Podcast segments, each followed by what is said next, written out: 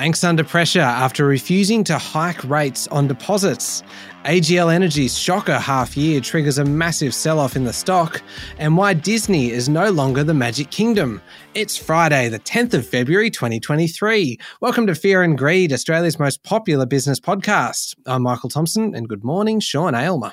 Good morning, Michael. I'm very excited about this morning's interview. Me too. So, you're speaking with Dave McQuarrie, who is the Chief Commercial Officer at HP. This is one of the, this is a, a big company, an old, old company, and this is an Australian.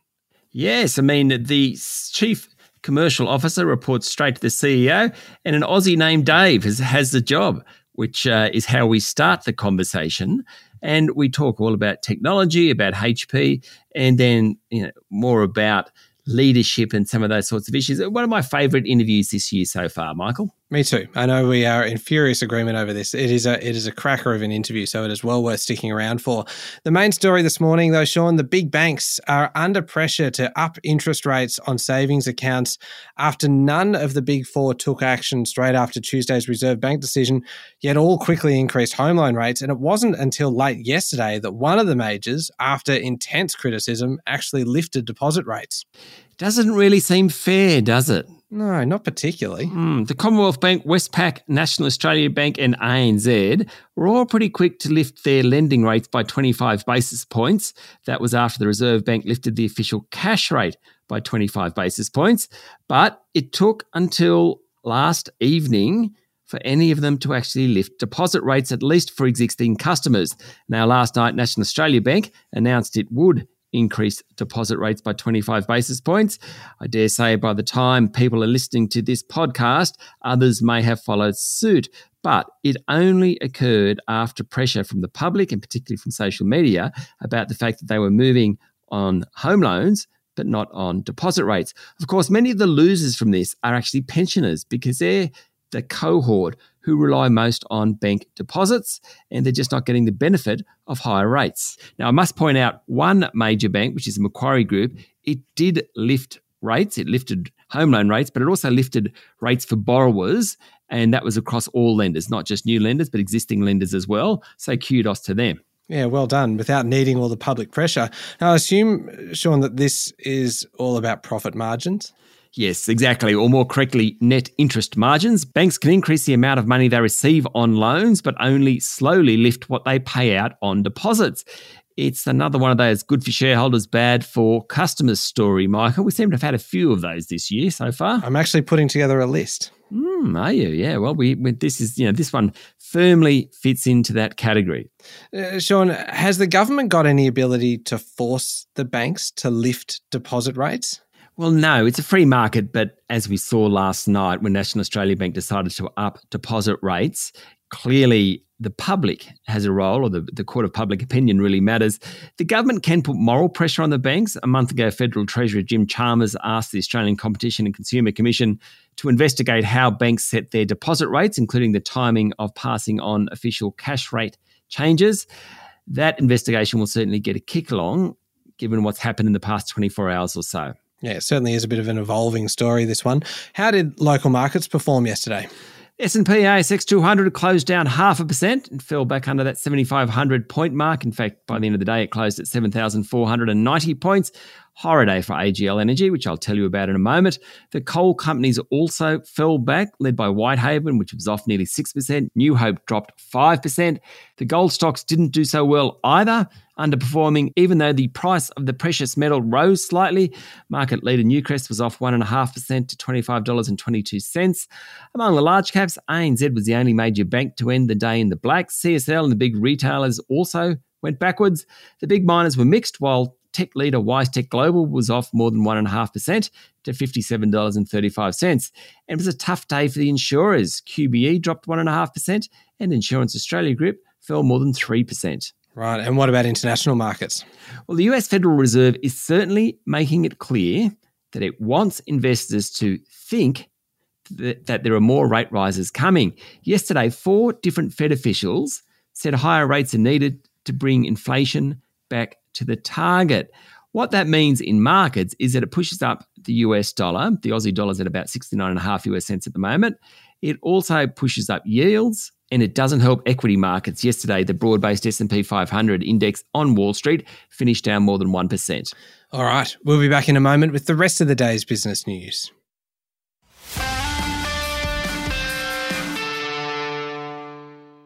Sean, former federal minister Alan Tudge, who has been embroiled in the robo debt saga and last year in revelations of an extramarital affair with a staffer, has quit politics. Yes, the former Morrison government minister for human services said he'll step down next week, less than a year after winning re election for his seat of Aston in Victoria. He said it's necessary for his health and his family. Now, both Prime Minister Anthony Albanese and Opposition Leader Peter Dutton thanked Mr. Tudge for his service to Parliament. Otherwise, in Canberra, there was confirmation that an Australian has been killed in the earthquakes that hit Turkey and Syria earlier in the week. More than 15,000 people now are believed to have died in the disaster.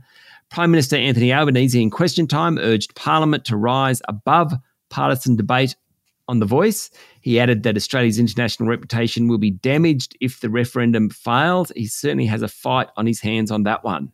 And also, the government lost a Senate vote on superannuation disclosure reforms. Yeah, this was interesting just because the group that got together to oppose the government's legislation, the opposition, the Greens, and the Senate crossbenchers, haven't really combined yet to take the government on. And that's probably the most significant part of what happened yesterday, more so than the actual legislation itself. The new rules they were trying to introduce abolished the requirement for super funds to disclose itemised information on donations, marketing, and sponsorship expenditure. It was something that the big union funds, the industry funds, were pushing. Instead, they would have provided a high level aggregate figure to members. That one isn't going ahead. But as I said, as interesting as anything, is just the opposition, the Greens, and the crossbenchers all voted together. Yes, indeed. Now, AGL Energy yesterday said that it lost $1 billion in the final six months of last year, sending its share price down more than 10%. That's the worst daily fall, Sean, since 2007. Yes, the energy giant's underlying profit fell by 55%, which was well below what the market expected. It was the fourth straight annual decline. Now, the massive bottom line loss, the billion dollars, reflected a write down of the Loy Yang A coal power plant in Victoria and an annual accounting loss on the value of hedge contracts. What you really do need to look at is that underlying profit, and that was down 55%. The numbers were disappointing, but AGL only slightly downgraded its estimate of full year net profit. It did cut its interim dividend by 25%. Now, remember, AGL is an interesting company in the Australian corporate landscape. Its major shareholder is Grok Ventures, owned by billionaire Mike Cannon Brooks. Cannon Brooks basically forced AGL to write Loy Yang A down, and that followed his failed takeover attempt. Now, he joined with a crowd called Brookfield Asset Management to try and get AGL. That failed. Brookfield then went off and is now trying to take over AGL's big competitor, Origin Energy. So, plenty going on, but the bottom line is AGL lost a lot of money last year. Yeah, sure did. Did um, AGL say anything about electricity prices? Uh, well, it made it clear that household electricity customers need to expect significant increases, their words, in electricity tariffs in the middle of this year, as higher costs to source power are reflected in the regulated tariff calculations. Now, tariffs are still heading up, which might be a surprise to some people because of the federal government's intervention on energy prices late last year. But the way tariffs are calculated, depend on long term average costs of sourcing power. And that's still on the rise. Okay. Now, something that is coming down, Sean, airfares, trending down slowly, though, and they should keep falling as competition among airlines ramps up. That's right. Actually, domestic airfares trended slightly higher this month across all categories. That's according to the Bureau of Infrastructure, Transport and Regional Economics. But they are well off the peaks experienced in December. So the best discount fares are 75% off 2003 levels this month, compared to about 111% in December. The 2003 number is the benchmark. So, you know, how much above? A lot above in December, about 25% lower now. Earlier this week, Qantas boss Alan Joyce said consumer airfares would start to ease as more capacity is introduced to the market. He wrote an opinion piece in the Sydney Morning Herald and The Age. He said Qantas was back to 100% of pre COVID flying levels for domestic routes. It'll be at about 80% for international routes by the middle of the year. Competitors are coming into the market and increasing capacity. As a result, airfares will fall. I don't know if you know the reason for this, Sean, but why is 2003 the benchmark? Absolutely no idea. I was wondering that. I mean, it's 20 years ago, that'd be handy, but uh, that's definitely not what it is. So, mostly when you, you know, anytime you're doing charting or graphing or numbers, you kind of need a base. And I suppose for some reason, 2003 is a base. Yeah. Who, who knows? Maybe no one actually in the industry even knows. And someone just plucked it out of the, the air one day and goes, you know what? Let's use 2003. And no one has been game to ask the question. And we here on Fear and Greed have just said, why is that? We want the response. We do. We demand an answer. I might have to be my homework for the next 24 hours. Oh, I don't think I've ever really set you homework before. Hmm, well. I'm feeling powerful, Sean. Now, there are media reports around this morning that Fortescue Metals will cut hundreds of jobs across its head office and green energy arm, even though iron ore prices are actually on the way back up. Yes, some reports say up to 1,000 jobs across Fortescue will go, with Fortescue Future Industries, which has 1,300 employees, set to be hit hardest, but there'll also be job losses across head office and the Pilbara mining operations. Now, the cuts still need to go to the board. Andrew Forrest still needs to tick them off.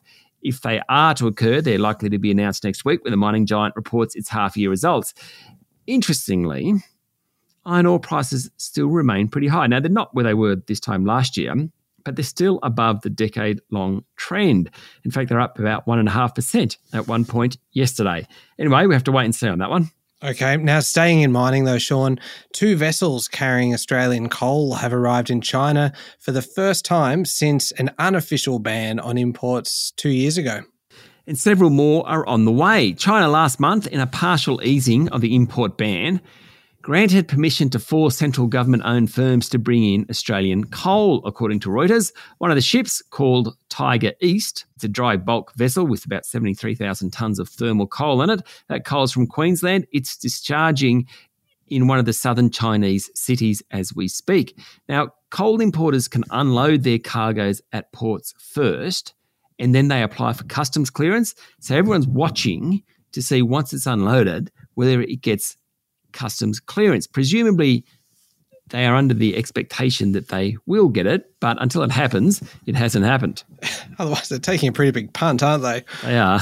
Hmm. Imagine they get uh, get rejected and got to shovel it all back onto the boat and take it off somewhere else. I imagine it's a little bit more technical than that. But well, well, it, it is, it's actually a real problem in northern China because lots of uh, boats have gone and put coal on port and haven't got customs clearance. So there's a logjam in northern China of coal. Oh, of actually just sitting at, at the port. Just sitting out there. Yeah. Oh, goodness me. Okay.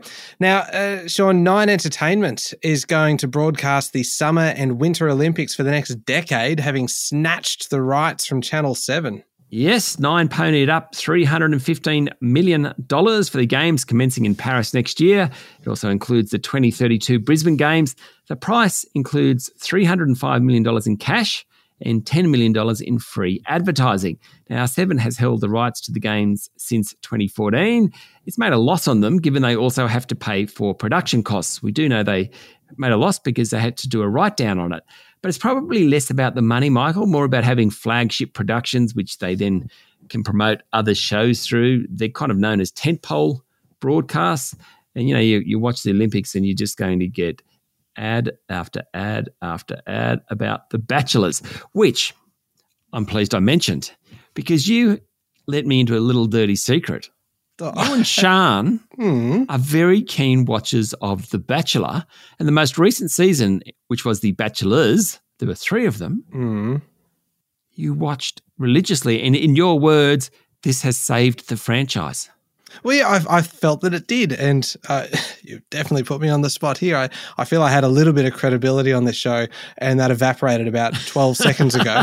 Um, uh, but yes, I feel like that the, the format changes that they made this year, and really, I haven't watched it religiously up until this year. And then all of a sudden, I just got sucked into it because of these format changes. They've really kind of livened it up. And, and, and someone we both worked with at one point was on the show too. So yes. that probably got us watching more than we normally would. Yeah, it feels like you know a celebrity. Like That's I know right. Amy. Yep. Yeah. And so anyway, I don't know how we got onto that just then, Sean. Um, Uh, it was all about the Olympic Games. Was the story just out of interest? So it feels like you manufactured that segue just to embarrass me. Well, well played. I will have my revenge.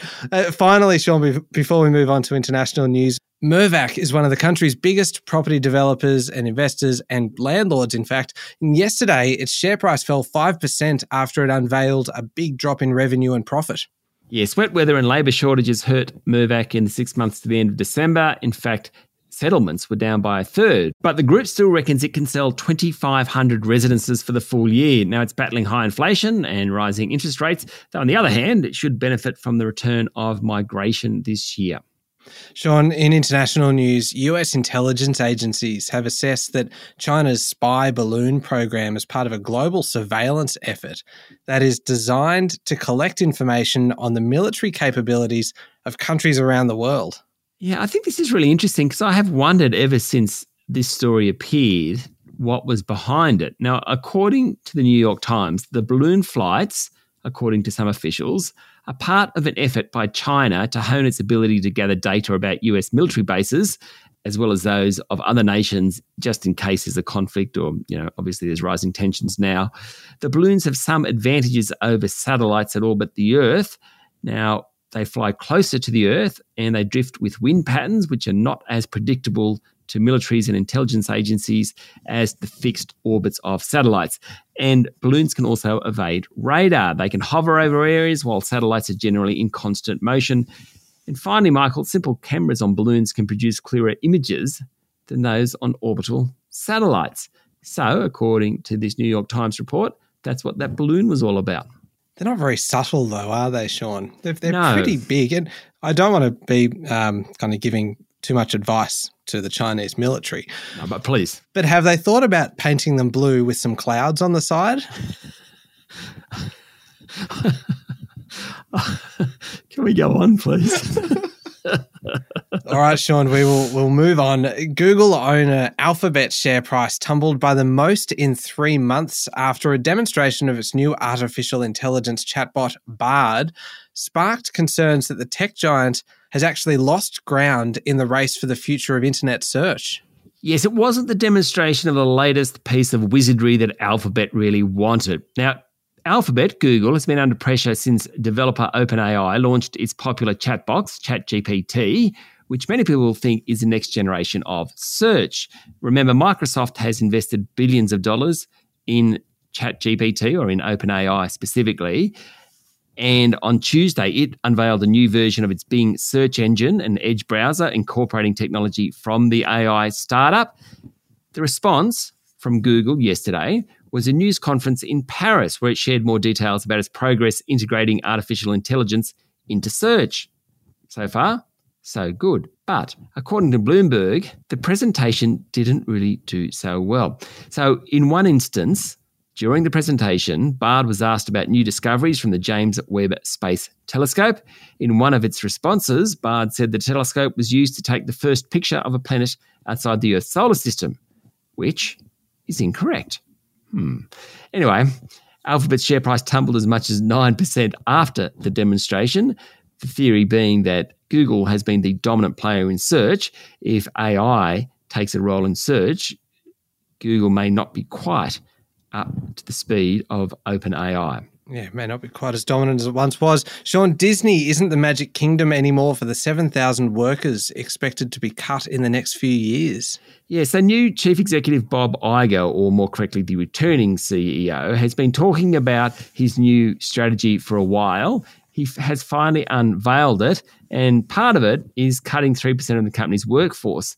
That will go as part of a broad restructuring that he says will save $5.5 billion. It will revive creative output, Iger reckons, and make its streaming business profitable. He called it a significant transformation. Now, Disney's share price jumped sharply, but it certainly has upset many people within Disney, who, you know, many who have worked there for many, many years. Yeah, that makes sense. Now, up next, Sean, is the Fear and Greed Daily interview with Dave McQuarrie from HP. This is a cracker of an interview. Yeah, my favourite interview of the year so far, I think. We talk all things HP, but also the industry, technology stocks, working in the US, all sorts of things about uh, Dave's professional and personal life. Really fascinating chat. Yeah, it's coming up next in the Fear and Greed playlist on your podcast platform or at fearandgreed.com.au. Thank you, Sean. Michael, thank you. I'm off to paint some balloons. Yes, good luck. It's Friday, the 10th of February, 2023. Make sure you're following the podcast. Join us online on LinkedIn, Instagram, Twitter, and Facebook. Don't forget to check out our sister podcast as well. How do they afford that? This week it is all about getting started investing in shares. I'm Michael Thompson, and that was Fear and Greed. Have a great day.